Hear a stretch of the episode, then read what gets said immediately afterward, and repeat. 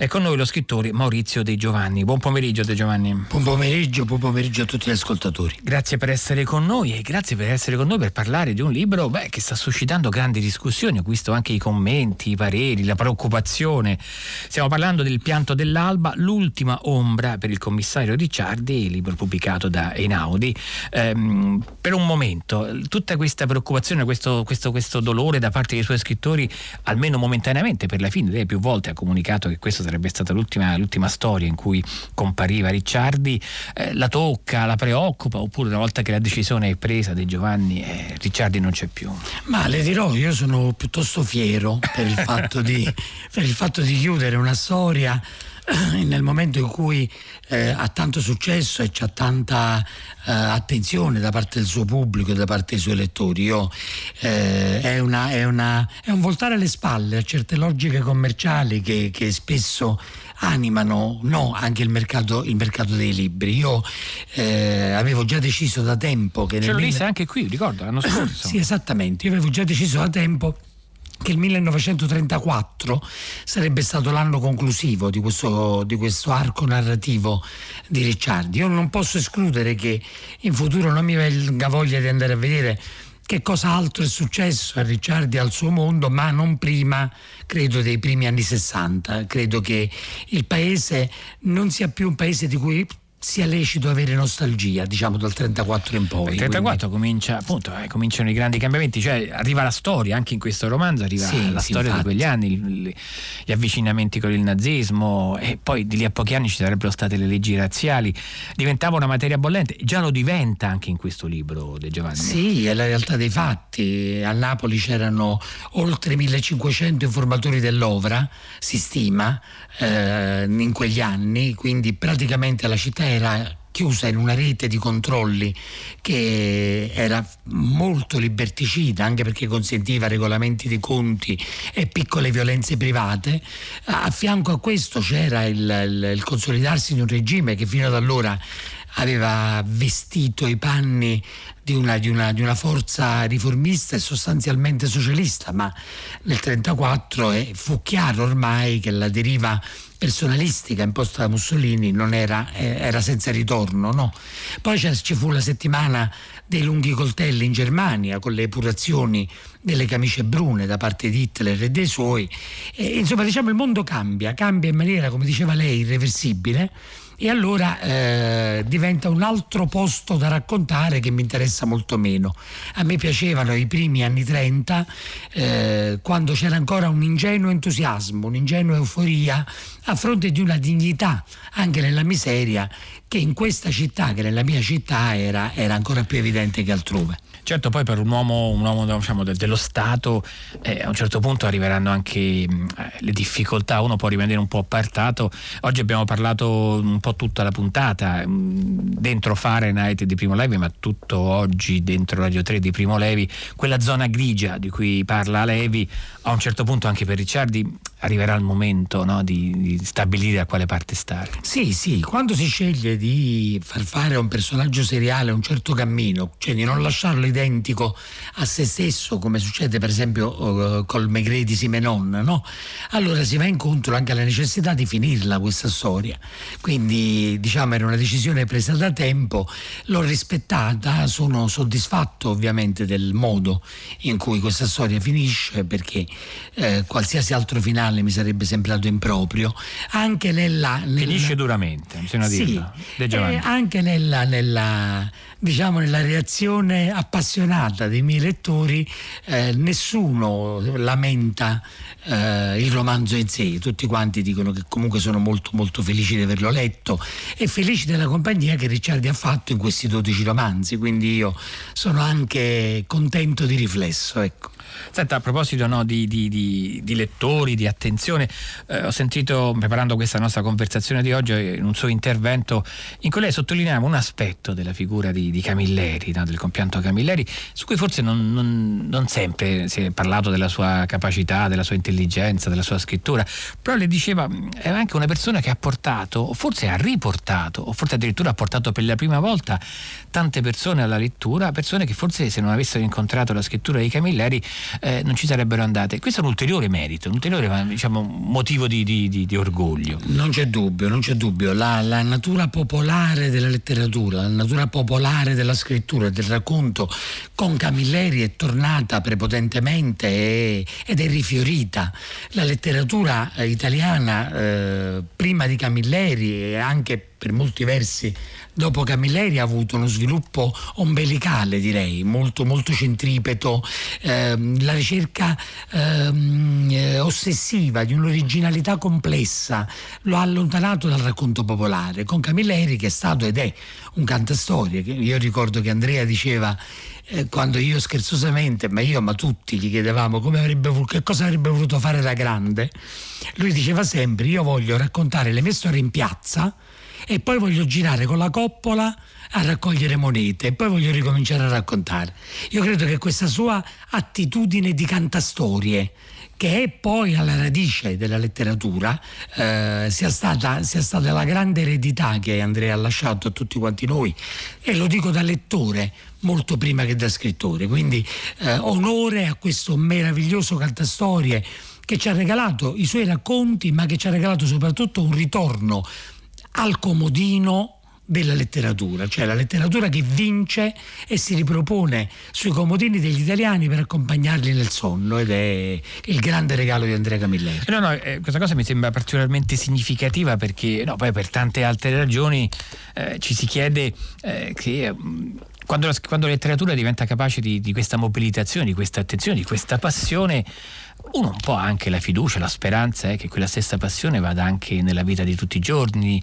Eh, ora non necessariamente un lettore è anche una persona, una brava persona, non è detto affatto questo, e tuttavia quello spazio di riflessione, quello spazio di immaginazione, eh, quello spazio anche di, di fantasia è difficile che poi muoia con quel libro e che non trovi modo neanche di, di vivere anche al di fuori della, de, della letteratura. In questo senso il lettore ah, attiva una parte di sé, una parte che, che è in ciascuno di noi, che forse senza quel libro non si sarebbe messa in movimento. Eh, guardi, lei dice che non è detto, ed è vero, che un lettore sia una brava persona, ma direi che aumenta sensibilmente la probabilità che lo sia.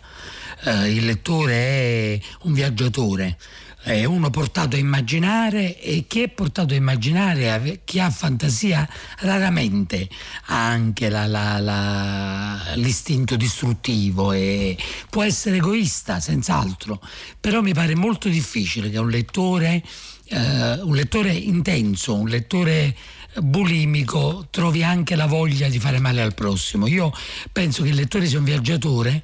I viaggiatori hanno curiosità, hanno curiosità per quello che vanno a cercare, hanno curiosità per quello che trovano, quindi chi ha curiosità per andarsi a cercare le cose, per trovarle, poi raramente le vuole distruggere. Quindi penso che il lettore vada, vada conservato, è giusto conservarlo. Senta, intanto stanno arrivando alcuni messaggi, alcuni di ascoltatori. Bruna ci dice, sì certo, no? Ha apprezzato le sue parole, però dice questo finale, questo finale ha colpito molto i suoi lettori, eh? Infatti colpisce, non si può rimanere indifferenti. È il genere letterario delle favole, che alla fine dicono e vissero felici e contenti, è, è un genere praticato, elevato, però chi legge questo tipo di romanzi lo sa che non sta leggendo una favola. Quindi come nella vita un ciclo narrativo si chiude con un evento, era difficile finire un ciclo narrativo senza che succedesse niente, se non una, una vita eh, su un piano inclinato verso la serenità. I tempi che attendono Ricciardi e il suo mondo non sono sereni, i tempi che attendono Ricciardi e il suo mondo sono tempi faticosi, molto duri, difficili. Ma lei parla soltanto di Ricciardi, parla soltanto di Ricciardi Ricciardi, millenovecentotrentaquattro, Napoli, Italia fascista, o parla anche di qualcos'altro? Ma io credo che tutte le storie consentano e debbano consentire di guardarci anche attorno, le pare. Io credo che non sia un caso che certi linguaggi, certi slogan, certe terminologie, ma anche certe idee e soprattutto certi atteggiamenti nei confronti di minoranze, nei confronti di, di persone, nei, nei confronti di dei deboli, stiano ritornando adesso che la generazione che aveva visto l'insorgere del fascismo non c'è più.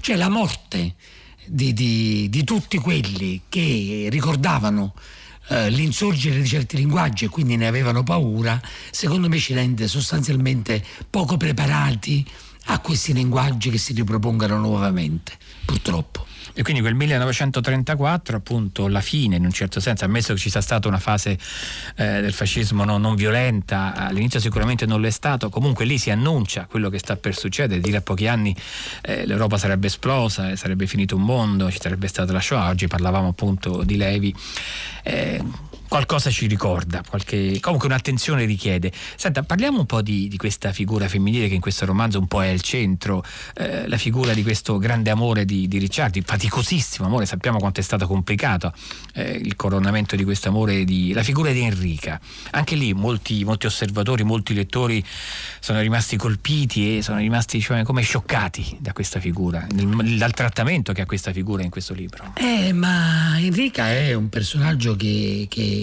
non è un caso che io ringrazi Enrica alla, nei ringraziamenti sì, di questo sì. libro. Io eh, in Enrica eh, io vedo la ricerca della, della pace, della serenità e della felicità che ognuno di noi fa. Eh, poi c'è chi la raggiunge e chi no, chi, chi la raggiunge transitoriamente, chi crede di averla raggiunta e in realtà non l'ha raggiunta. Non è, non è un discorso semplice da fare. Enrico è un personaggio che ho molto amato. Ho molto amato, ce ne sono altri eh, in Ricciardi, qualcosa a Ricciardi rimane e rimarrà naturalmente del suo incontro, del suo incontro con Enrica, come nella vita succede.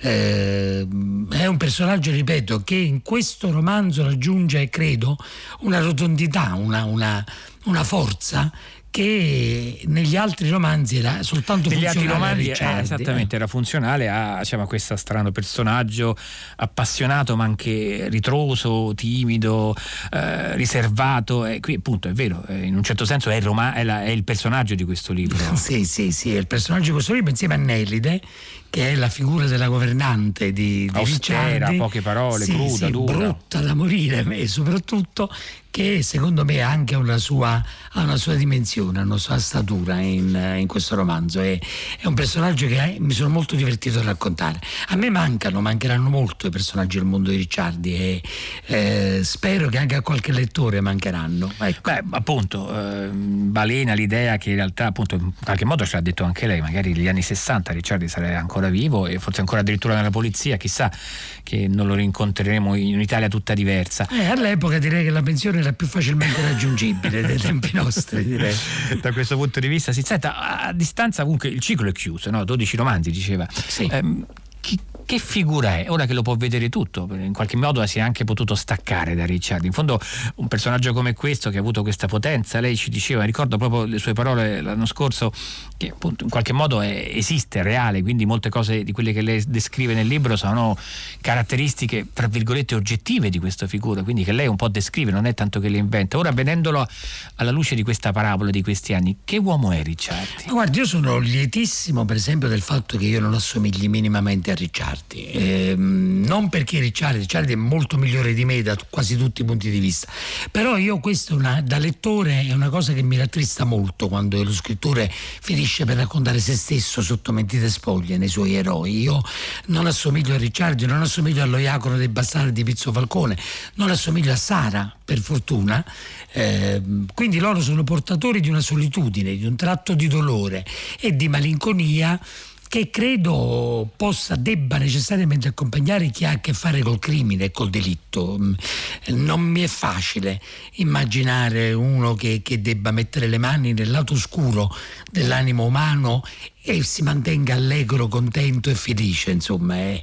Ricciardi è stato un uomo addolorato, è stato il portatore di un dolore. Io quando penso a Ricciardi lo penso come a uno, un uomo rinchiuso da qualche parte che urla chiedendo aiuto e nessuno lo sente. Eh, penso che sia questo, la compassione è il tratto fondamentale di Ricciardi, ma anche la solitudine, e penso che forse sia questo che abbia affascinato poi i lettori alla fine. E comunque da questo punto di vista le sta simpatico il suo Ricciardi? Sì, gli voglio bene, gli voglio molto bene, simpatico magari no, però gli voglio bene. È, un, è una persona che, che ho visto dall'interno, è un, che ho frequentato molto, eh, gli voglio molto bene. Direi che non è l'uomo che sceglierei per andarci a cena, ecco. Beh, è un personaggio piuttosto eh, difficile dal, dal punto di vista del dialogo, però sicuramente è qualcuno che io sono molto molto molto felice di aver incontrato. Senta, veniamo alla scrittura di questo, che forse rispetto agli altri pilastri della, della saga di Ricciardi è più appassionata, è più ehm, è come se lei si fosse mh, questa volta permesso una maggiore anche una maggiore partecipazione, una maggiore passione, dicevamo, nella scrittura. È un'impressione oppure anche no, la sua? No, è vero, è una scrittura più dolente perché è una passeggiata in un posto dove si sa che non si tornerà.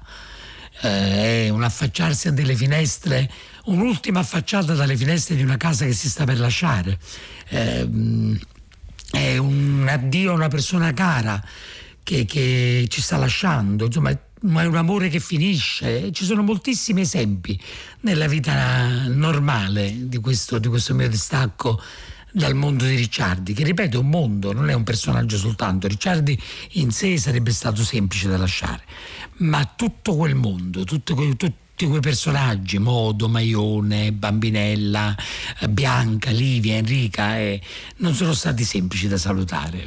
Io sono molto felice di aver... Quindi era quasi un peso per lei, in un certo senso. Tutto questo mondo da appunto da in fondo appunto è impegnativo, a parte tener conto di tutti questi personaggi, ma anche il carico delle emozioni, il carico anche delle sofferenze con cui queste persone si confrontano. Vista così la, no, la posizione dello scrittore è un po' particolare, perché non è soltanto qualcuno che ci racconta storie, che se le inventa, in fondo lei le vive, se le sì, sente sì, dentro. Sì, sì, assolutamente. E anche eh, ho uno spazio molto limitato di manovra, devo dire. Cioè quando eh, io moltissime persone che ho incontrato in questi Uh, oceanici firmacopie che ho fatto recentemente mi hanno detto uh, accidenti mh, per il modo in cui è finito, però dopo aver letto dico che non poteva finire che così, e questo è un bel complimento, perché vuol dire che uh, la scrittura ha accompagnato la logica conclusione di questa storia. Senta, ora per... siamo ambiti diversi, però appunto tornando per un momento alle discussioni che abbiamo avuto oggi a proposito di Primo Levi, a un certo punto è emersa un po' con tutti gli ospiti il fatto che eh, Primo Levi si sentiva scrittore e, e quindi paradossalmente sentiva quasi come un carico troppo forte eh, rispetto alla sua, al suo lavoro di scrittore, alla sua mente di scrittore, il fatto che tutti lo volessero sempre riportare invece a, al grande libro, no? Se questo è un uomo, e quindi alla, alla condizione di testimone. E, ci diceva poco fa eh, quanto gli pesava a un certo punto quando comincia a pubblicare altre storie, altri libri, addirittura qualcuno lo ha condannato, ma come sei un traditore, tradisci la tua, la tua missione. Uno scrittore può sentirsi eh, diciamo inchiodato da un personaggio, come se dovesse sempre tornare, oppure pensi nella storia della pittura, ci sono dei pittori, anche grandi pittori, costretti sempre a fare lo stesso quadro perché quello gli viene chiesto. Lei in fondo mi sembra di capire dalle sue parole, De Giovanni, a un certo punto sentiva proprio la necessità di, di lasciare andare via Ricciardi. No, io era, era un cerchio che si chiudeva, quindi non potevo fare altrimenti. Eh, io credo che mh, alla finzione narrativa non si debba mai attribuire né una necessità etica, perché questo porterebbe alla, alla censura, al contrario, no? Cioè, se io attribuisco alla, funzione, alla finzione narrativa la necessità etica, eh, che è un po' il discorso di Levi del grande tema, no? Eh, certo. eh, quello, la cosa necessitata eh, diventa il successo.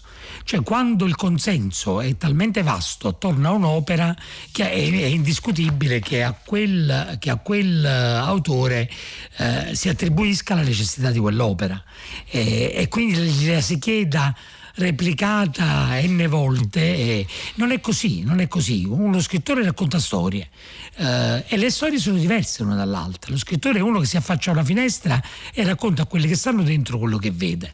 Se quello che vedi cambia, devi raccontare il cambiamento. Non è attesi la scrittura di un narratore, attesi è la scrittura di, una, di un saggista, non di un narratore.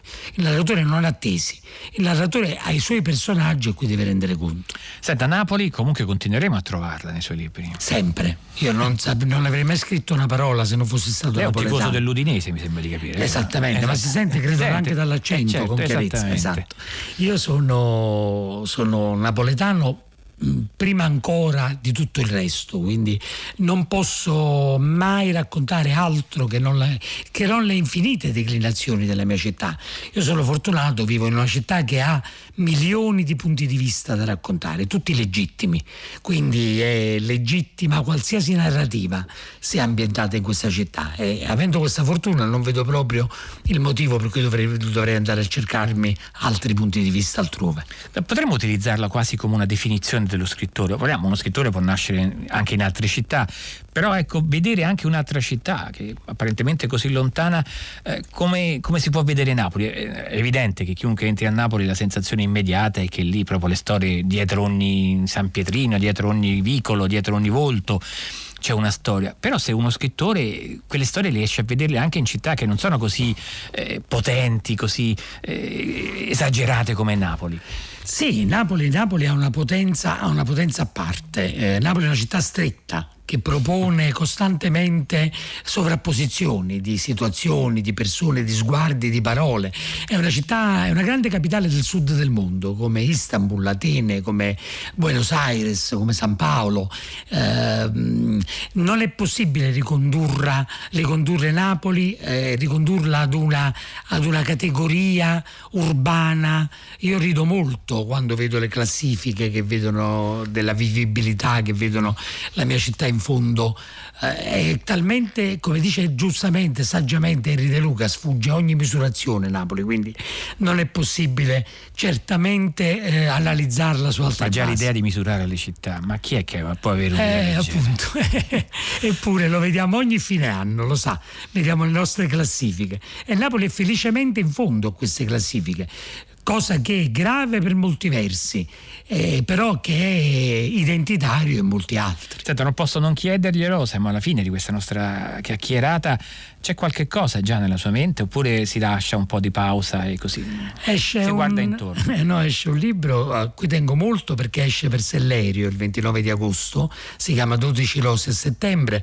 È stato un atto di grande volontà per essere nello stesso catalogo del mio grande amico che non c'è più, e quindi eh, è un libro a cui tengo molto, ne sono molto felice e tra l'altro narrato in chiave di commedia, quindi mi sono divertito da morire, spero che si divertano anche i lettori. E quindi salutiamo ancora una volta Camilleri, ma ringraziamo moltissimo Maurizio De Giovanni. Grazie a voi. Grazie per essere stato con noi. Il Pianto dell'alba, Ultima ombra per il commissario Ricciardi, eh, Einaudi stile libero, libro del giorno oggi a Fahrenheit. Potete scaricare in podcast questa conversazione e tutte le altre sul nostro sito, il sito di Fahrenheit, oppure su rai play radio punto it. Prima di lasciare la linea a um, sei gradi con Luca Damiani, è il momento di salutare la squadra di Fahrenheit di quest'oggi: Luca De Ioris e Francesco Napoleone alla console, Benedetta Annibali, Carlo D'Amicis, Clementina Palladini, Daniela Pirasto e Laura Zanacchi, la squadra alla redazione di Fahrenheit, la regia di Luigi Iavarone, il programma è a cura di Susanna Tartaro, la voce che avete ascoltato è quella di Felice Cimatti. Noi vi salutiamo, vi diamo appuntamento con Fahrenheit domani alle quindici.